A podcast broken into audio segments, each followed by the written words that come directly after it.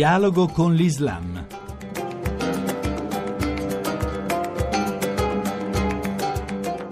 Bentornati all'ascolto di Dialogo con l'Islam da Riccardo Cristiano. Dieci anni fa, il 5 febbraio del 2006, veniva ucciso a Trebisonda in Turchia Don Andrea Santoro. Pensava che la Chiesa dovesse ritrovare le sue radici se non voleva morire di benessere, di materialismo, di un progresso vuoto e illusorio. Parole che il professor Augusto D'Angelo ricorda nel libro dedicato al sacerdote romano e che ora esce per i tipi di San Paolo, arricchito di un importantissimo capitolo conclusivo sulla scomparsa scomparsa non solo di Don Santoro, ma anche di altri due martiri cristiani, l'armeno Herat Dink, ucciso nel 2007, e Monsignor Luigi Padovese, ucciso nel 2010, tutti e tre in Turchia. Il filo tragico che può unire queste tre feroci esecuzioni ce lo spiega l'autore del volume, Augusto D'Angelo. Don Andrea Santoro era andato in Turchia per riabitare vecchie terre cristiane ormai islamizzate Randink predicava la possibilità di convivere tra vecchi nemici, gli armeni, che erano stati inghiottiti dal genocidio del 1915, e i turchi che quel genocidio avevano compiuto. Padovese, che era un vescovo ed era il responsabile diciamo, dell'Anatolia dell'Est, pensava che fosse giunto il momento in cui i cristiani dovevano alzare il profilo della loro presenza all'interno della società turca per essere riconosciuti come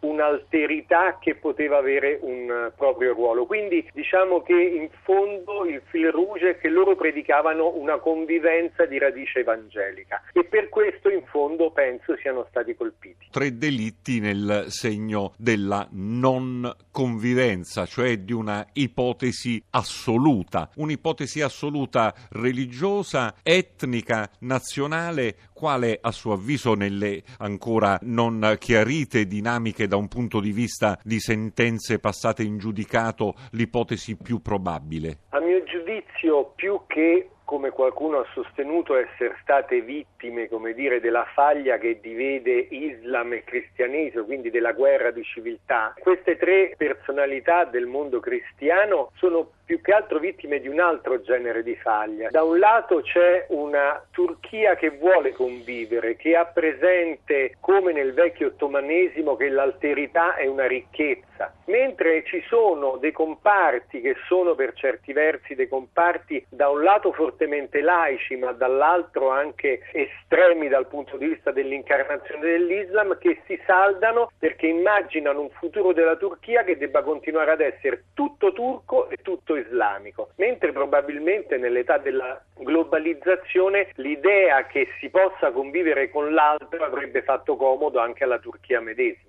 l'ipotesi ultranazionalista nel volume viene citata e ricordiamo che quelli sono anni cruciali, decisivi per l'ipotesi di spostamento della Turchia su una posizione di interlocuzione, se non di unione con l'Europa. Ecco, questi tre assassini possono aver risposto anche a questo disegno, non favorire quantomeno quel tipo di avvicinamento? L'impressione che un ruolo lo abbiano giocato nel senso che a mio giudizio dal 2002, dalla presa del potere da parte del partito di Erdogan, c'è stato uno sforzo di avvicinamento all'Europa, ma a partire da questi omicidi e poi con l'escalation che c'è stata in Medio Oriente, oggi la Turchia ci appare un po' più lontana, in fondo con qualche probabilità anche molto meno interessata ad un uh, dialogo con l'Europa. Probabilmente era un altro Erdogan, ma era era un'altra anche la sua base di riferimento, era una base di riferimento che si rifaceva ad un modello di crescita verso Occidente. Ecco, il rischio può essere quello di volere rimanere da soli anche nell'epoca della globalizzazione. Io penso che molto abbia contato anche lo scenario medio orientale, cioè questa guerra scoppiata sotto casa, la cancrena siriana e tutto questo naturalmente porta alla radicalizzazione delle situazioni, alla ricerca delle proprie identità, alla sottolineatura della propria cultura identitaria e questo naturalmente non giova al dialogo.